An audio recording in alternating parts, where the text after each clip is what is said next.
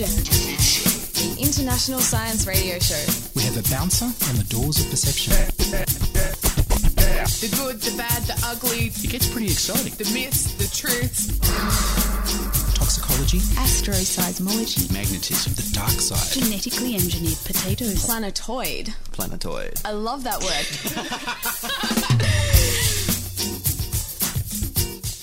Hello and welcome to another exciting edition of Diffusion. I'm Patrick Ruby, and on today's show we have brains, space, and tattoos. But first up, here's the news.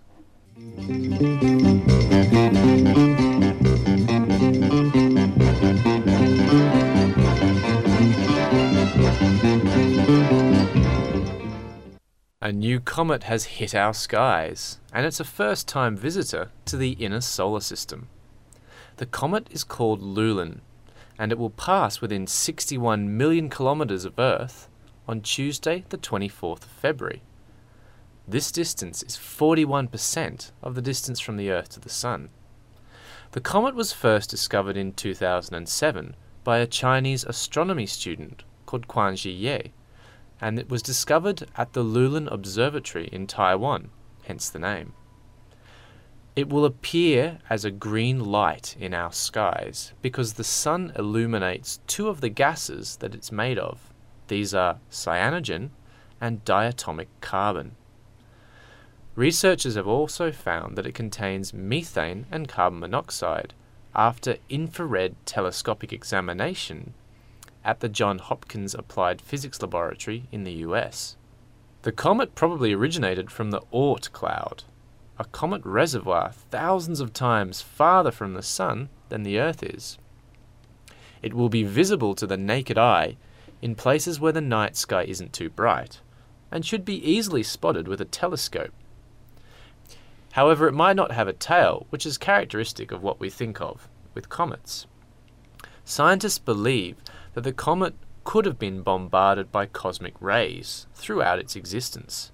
These would leave a thick crust of organic matter on its surface, preventing the escape of ice and other frozen compounds, which are what we see as the tail in a comet. So perhaps no tail for this one. What, just a dot? Just a dot.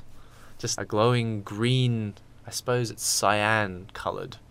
So it's going to be green though? Well, it's I've seen the pictures of it, and it is green from what they've seen so far.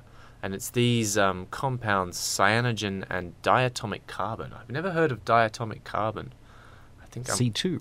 C, oh, oh, yes, I have heard of diatomic carbon. I didn't know that it gave off a colour like that. Kilometres away. Look for something green. Exactly. Look for something green in the sky if you don't have too many lights. Tuesday night. Tuesday night. Some brain news. Now, we've probably all heard of a disease called meningitis.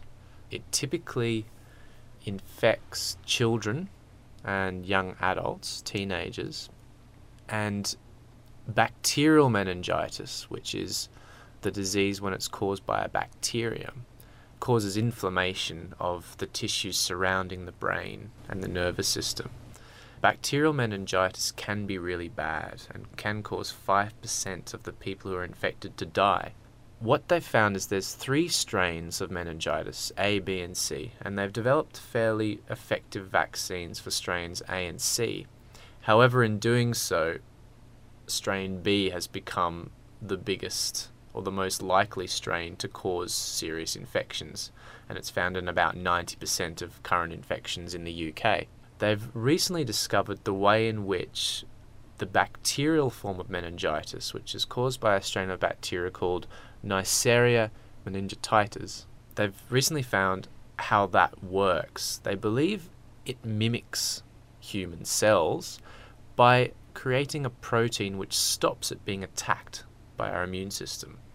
We have a segment of our immune system called the complement cascade, which is part of our innate immune system. It doesn't involve antibodies, and it doesn't involve um, cells which respond to specific infections. It's there basically to mop up anything which is recognized as foreign. And the complement cascade typically recognizes bacteria which has been targeted or viruses which have been targeted um, and immobilized in some way, um, and then mops it up. But our cells naturally produce a factor which is called factor H, which stops the complement system from accidentally recognizing them and destroying them or seeing them as foreign cells. And what we found out is strain B of the Neisseria meningitidis um, bacterium produces factor H as well, so that your immune system, the complement system, passes it by and thinks of it as being part of your body, part of your natural cells, and in that way it's able to continue its infection without being spotted and attacked by your immune system. And researchers in the U K are working on a way of developing a vaccine that will recognize the bacterial, um, the outside of the bacterium, which is a, sh which is a sugar-coated, um, it's called the glycocalyx, it's a sugar-coated phospholipid layer that surrounds the bacterium. Um, they're working out ways of targeting that so that you're better able to attack um, meningitis. And this recent discovery that it's producing factor H might be beneficial in producing new targeted therapies. The meningitis bacteria mm-hmm. produces the same factor H chemical that our body cells shows, like like showing the same uniform to say we're on the same side. Yeah. So they don't get killed. Yeah. Right. So it's hiding, basically, pretending to be one of us. So how does that help them get around it? The researchers at Oxford and Imperial College, which have been doing a collaboration in this, believe that if they can modify the bacterial protein which um, binds the factor H and displays it so that it doesn't get attacked by the complement system. If they can modify it, it won't be able to bind it as well, or at all, and that way the complement system would be able to recognize it and um, attack it and destroy it. Also, some more brain news.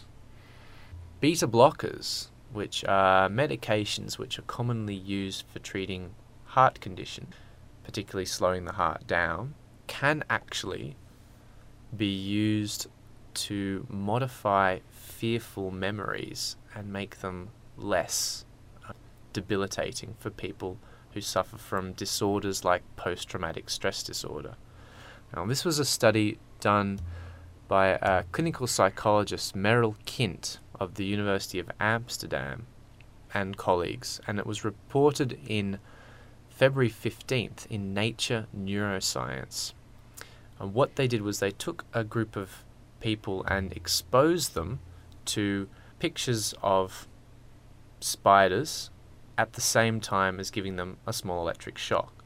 So it's like a Pavlovian condition response that they're setting up.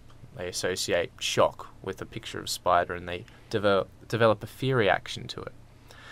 And once this has been done, um, they split the group of people into two groups. One is given a placebo and one is given a beta blocker called propranolol.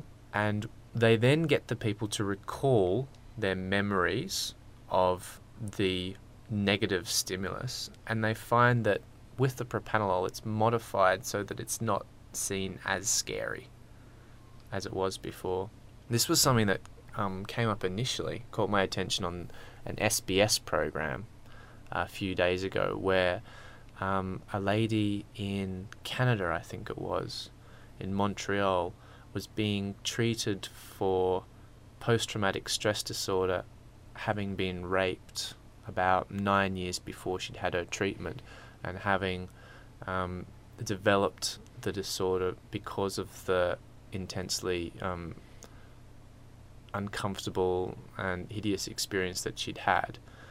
Um, and she was put on this trial where she was given propranolol and then asked to recall um, her experience. And she found that with subsequent tests with propranolol, the memories were less vivid and less upsetting for her.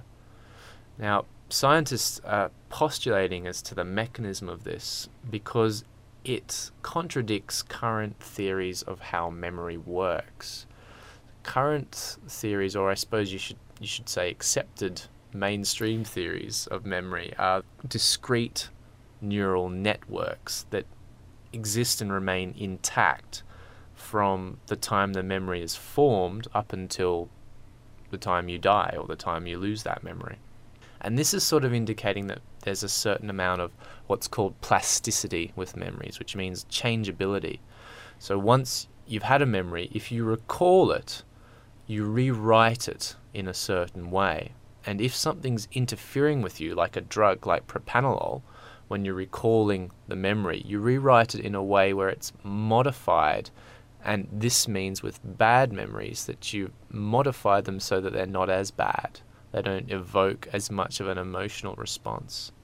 It's also true for happy memories too, they said, yeah. So the it happy is. memories are also getting toned down through this drug. Yeah. Any um any particular memory which evokes an emotional response as well as just a memory seems to have that response toned down with the use of this drug. It's really quite interesting to see how it works, because the drug works via a receptor called a beta adrenergic receptor, um, which, like we said before, you have on your heart, and it, it's involved in something called the sympathetic nervous system, which speeds up your heart.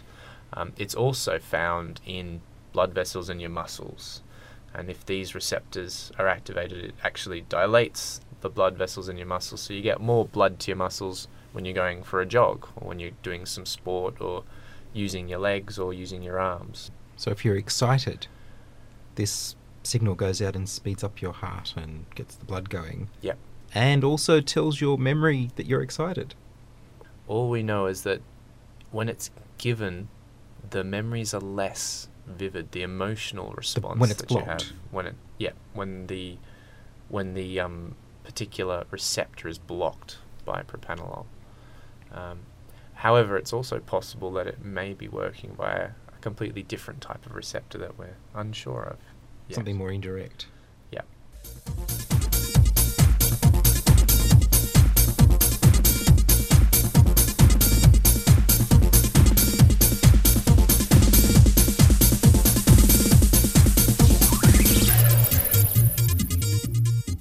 Next story, tattoos, by Ian Wolfe. This story was sent in by Marty from South Lyons, Minneapolis. Tattoo your way to health. Draper Laboratories in Massachusetts have invented a nanotech ink that changes colour to show whether your blood sugar is getting too high or too low. The tattoos can be as small as a few millimetres across, and they don't require the deep needles of ordinary tattoos. The researchers first developed an ink that changed colour according to sodium levels in the blood to monitor the health of your heart, and also the hydration of athletes. Too much sodium could indicate not enough fluids or a danger to your heart. The tattoo dye fluoresces in infrared, so athletes and heart patients would have to carry an infrared sensor that measures how bright the tattoo ink has become. Monitoring glucose was a bigger challenge because the sugar molecule is made of twenty-four different atoms instead of just the one sodium atom. The nano ink particles are flexible spheres about one hundred twenty nanometers across, where a nanometer is ten to the minus nine metres. The sphere has the glucose-detecting molecule, a colour-changing dye, and a fake glucose-like molecule. These three parts float around on the inside of the sphere. When the glucose-detecting molecule comes near the surface, if it can grab some glucose, then it changes to yellow. If it can't grab glucose, it latches hold of its own glucose-like molecule and turns purple. So if the tattoo is orange, then you have a healthy amount of glucose in your blood, neither too little nor too much. Apart from needing only one needle in your lifetime, instead of several needles every day to work out how your blood sugar is going, the tattoo gives you a new update every few seconds of what's happening in the skin, and every twenty minutes of what's happening deep inside your veins. If you're diabetic and need to manually keep your blood sugar inside the safe limits, then this is much safer and more precise. If you fall into a diabetic coma, the tattoo would tell medical staff whether to give you sugar or insulin. The sodium-detecting tattoos have been very successful in mice, but humans won't be wearing active tattoos for another two years. In the near future, everybody may get small indicator tattoos along with their vaccination needles. Is it as painful as a normal tattoo? It's probably not as painful because it's not as deep. And it's just a smaller area. Mm. In fact, we can tattoo people on the head and we can see what mood they're in. But ultimately, they can start detecting almost any solar molecule. So we may end up with little tiny tattoo dots for all sorts of things. You'll put your hand into a vending machine. They have vending machines all around the country where you walk up, scan your barcode, put your hand in the vending machine and get the colours diagnosed. Put your hand in, get injected. It's, well, if they can't, no, if it can't actually um, diagnose the colours, it then takes a blood sample. But it doesn't tell you. It, it just it distracts you with a, a bad odour or smell or something. Oh, that's terrible. Or a beta blocker. A beta blocker. Absolutely, beta blocker. Sprays a beta blocker into your face. You don't remember. Exactly. You walk like, what happened there? Hi, I'm Dave the Happy Singer, and you're listening to Diffusion Science Radio.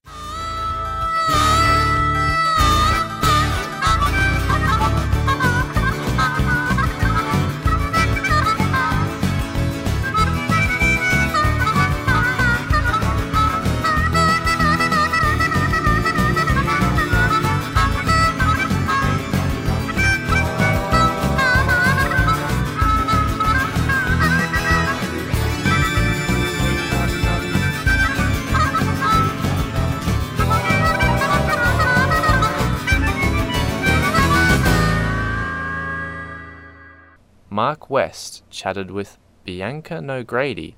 Now you may think that with the Hubble telescope out there, the Huygens probe, the Mars rovers, even the Voyager expeditions from years ago, that we know quite a lot about our solar system, but it turns out that there is much that we don't know. I recently spoke to Bianca Nogrady from New Scientist about an article that was published in the January thirty-first, two thousand nine issue of New Scientist that outlined the six things that we don't yet know about our solar system. The number one thing here that we don't know about the solar system was how the solar system was formed, how it was built. Now, I thought we knew this, but, but clearly we don't. Well, we understand the principles, but there are still a few grey areas. I mean, the evidence suggests it all began about four point six billion years ago, and, and you know, we've got this hydrogen and helium gas with a little bit of solid dust, and it, for some reason it starts to condense and form molecules, and then under its own growing weight, this, this molecular cloud starts to collapse in on itself, and you get a lot of heat and a lot of energy, and voila, you have the sun. Um, now, the sun swallows up about, or swallowed up, I should say, about ninety-nine point eight percent of the debris cloud that it formed in, but the remainder became this thin disc of dust around its middle, so kind of like a tutu, um, which I just love that image, the sun yeah, with a, a tutu on. So as the dust grains in this disc collide, they start to form bigger bits, and I mean at this stage, on the in, sort of closer into the sun, it's still incredibly hot, so the only things that could survive are things with very high melting points uh, in terms of things that are able to remain solid, and so that's where we get the four small inner rocky planets, which is Mercury, Venus, Earth and Mars. Um, so these are all the things we do know. You know, far, further out, when you get away from that heat, you get um, it gets colder. You've got methane and water that are also present as solids. So there, you've got developing planets can actually grow bigger. They can start pulling in gas molecules, and that's how we get the gas giants. But the big mystery is we're not entirely sure how these kind of these little meter-sized boulders start to coalesce into planetary-sized bodies. Mm. Um, you know, I mean, one of the theories is in terms of how the sun kind of came to, starts to, to pull together is that there might have been a shock wave from a nearby supernova that actually forced some of the material together and then it set off this chain reaction. But, you know, how we go from meter-sized boulders into these bodies that are tens of kilometres across is a bit of a mystery because in theory, I mean, there's incredibly high gas pressures around them. It's very turbulent. They should have just been sucked into the sun. Mm. Um, but they obviously weren't because we're here and we're talking. So, you know, one of the theories is that maybe there, you know, in all of this turbulent gas, there might have been lower pressure areas like little vortices that might have actually protected these bodies and protected these boulders long enough for them to actually be able to coalesce into big enough bodies um, and then actually, you know, I guess, remain outside the sun's reach or at least gain enough force to be able to not get sucked into the sun. So, I mean, that's one of the mysteries. But the other the other mystery is that um, a number of other solar systems that have been discovered have what they call hot Jupiters. So these are planets mm. that are about the same size as Jupiter, but they're orbiting around their stars um, at the same sort of distance that Earth orbits around the sun. so it makes us wonder, well, why do we not have these bigger planets closer in? You know, it could have been that in these other solar systems, these big planets might have been bounced in closer to the sun, but for some reason that hasn't happened in our solar system, and that's a good thing because that probably would have knocked, you know, Earth and all the other smaller planets completely out of the out of the loop. So even though we, we know the principles, there's still a few mysteries in there that we haven't quite solved. Yeah, it seems quite counterintuitive that, that big lumps of rock could bounce together and, and stick together, doesn't it? But I guess it, all this happened over a very long period of time.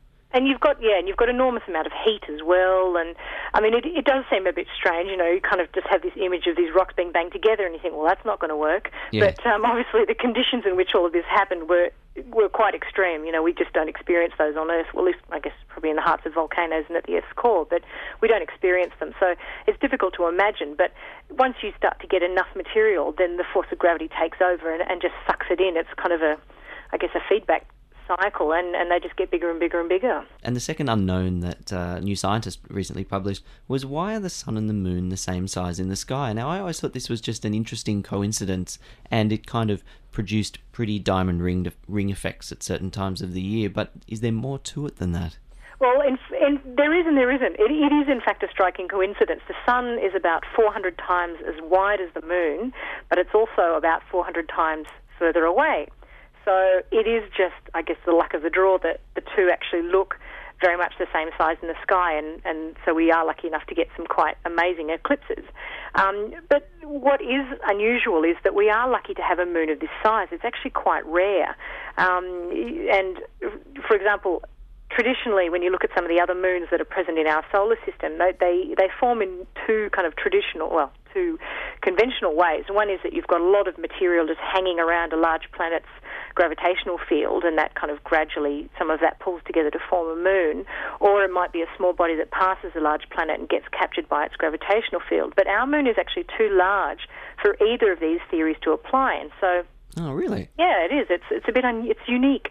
So what they think happened was that uh, at some stage in... Um, probably about, you know, one hundred million years after the solar system first formed, that a Mars-sized object actually smashed into Earth, which would have been one heck of a bang, mm. completely remodeled our planet, and in the process a huge amount of debris would have been thrown out, and that eventually congealed into what we know and love as the moon. Um, so it's unique in that respect, but also we're very lucky because our Earth actually spins on its own axis and it has a little bit of a wobble. Um, and this is partly because there are, you know, pull on it from bodies such as the sun and other things. But the moon actually damps down that wobble, and it actually prevents some of the rotational instability that would otherwise have actually led to quite significant and quite dramatic changes in the Earth's climatic zones over time. So it's made the Earth more gravitationally stable and therefore more climat- climatically stable. So we have the moon, we have a lot to thank the moon for. So it's got a bit of an evolutionary purpose as well, doesn't it? Well, I guess, yeah, you, it certainly could be. You could speculate that if our moon wasn't as big as it is, or if we didn't have one, that, you know, life may not have evolved on Earth as, as well as it has, or may not have evolved at all. Who knows? It, it, there's certainly the influence of the, the moon on the, on our planet is quite profound, and it's difficult to know what life would be like or what the planet would be like without it. And it mops up asteroids as well, doesn't it? Is that right? I'm, I'm not actually sure. It might do. I mean, I like to think it did, does, yeah. Given that, you know, if they hit the moon, they're not going to hit us. But yeah. Sounds um, good. But no, I'm not sure. It could, it could actually certainly send some of them on a, you know, away from a collision course, but by the same token, it might actually send some on a collision course that might not otherwise have been on a collision course with Earth. That's true. I'll look that one up. I must be, I'm misremembering my first year astronomy, I think. Yeah, reaching back. Oh, it's getting too long ago now, unfortunately. The third one was, is there a planet X? And again, this is another one that I didn't know there was still debate over. I know there's debate over if Pluto is still a planet, uh, but I didn't know that they were still looking for a planet X. Well, I think Pluto, unfortunately, Pluto's fate has been sealed. It has been decided that, no, it doesn't qualify as a planet. But there is a theory, and, and as yet it hasn't been disproved, that there is, in fact, an unsighted large planet that could be as large as Mars or even Earth that's a lot further out in our solar system. Um, and this hasn't been disproven, hasn't been proven either, but uh, the reason that the, this theory exists is that there there's a, a, an area called the, the Kuiper Belt. I could be pronouncing this wrong. Kuiper or Kuiper. Oh, I, I looked it up on Wikipedia. It rhymes with viper. It's Kuiper. Kuiper Belt. Yes, well, there you go. I learned Dutch, something today. Yeah. um, so this is a, a kind of a belt of icy bits of debris, and, and it exists basically from Neptune's orbit at about thirty astronomical units from the Sun out to about fifty astronomical units from the Sun. So the astro- an astronomical unit is the distance between Earth and the Sun. And some of the objects in the Kuiper Belt have really odd orbits. So, for example, they've got really um, elongated orbits around the Sun, or they've got these incredibly steep orbits that are almost at right angles to the orbits of all the other major planets, which doesn't quite make sense. And one theory that might explain this is that it could be, in fact, um, interference from a massive object that's somewhere in there we haven't seen that's completely messing with these orbits. That was Mark West with three of the six biggest unknowns of the solar system. Stay tuned for part two, when we ask the question, are we alone? And that's all from us for this week of Diffusion, broadcasting from our new studios at U T S. And they're almost working. If you want to contact us, if you have any feedback, if you want to get your voice on radio, your opinions across on any of our stories, then send an email to diffusion at two S E R dot com. That's diffusion at two S E R dot com. Or you can visit our website, w w w dot diffusion radio dot com. That's w w w dot diffusion radio dot com. Contributing to the program this week were Drew Shobbrook, Ian Wolfe, and Mark West. Diffusion has been produced and panelled by Ian Wolfe at the new U T S studios at Sydney. I'm Patrick Ruby. Join us inside your audio device of choice next week for more science wanderings on Diffusion Science Radio. And to take us out, here's John Otway with Bunsen Burner. There's a rare isotope of hydrogen that gets us into heavy water. It's the molecular structure of your D N A. I'm an alchemist, baby. I can turn heavy metal into gold. I can make an unstable compound of mercury explode. I can make you glow.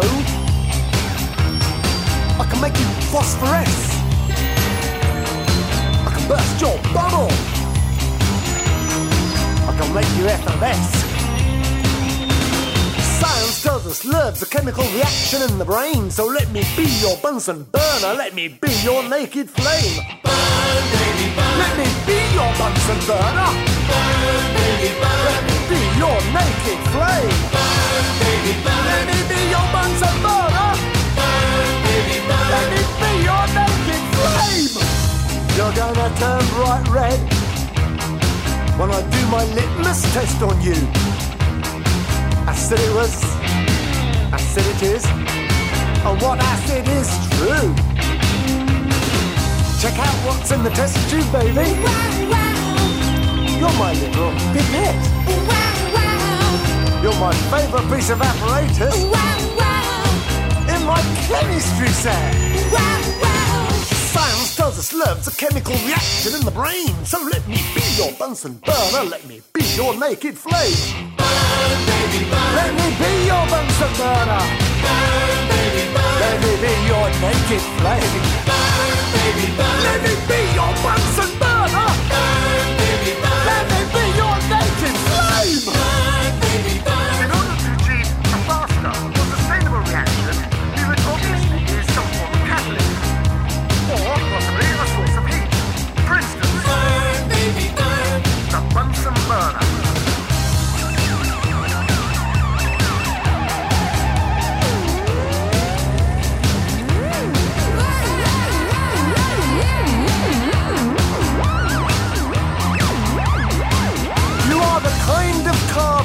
That I can date. You're the element that makes me passionate. There's a chemistry experiment I want to try in in my brain, so come close to the Bunsen burner. Feel the heat of the naked flame. Science tells us love's a chemical reaction in the brain. So let me be your Bunsen burner, let me be your naked flame. Burn, baby, burn. Let me be your Bunsen burner. Burn, baby, burn. Let me be your naked flame. Burn, baby, burn. Let me be your Bunsen burner. Burn, baby, burn. Let me be your naked flame. Burn, baby, burn. I know what I'm doing, I am a chemist. Burn, baby, burn. Now this is quite interesting. Burn, baby, burn. Have you tried covalent bonding? Burn, baby, burn. Well, try putting these two together.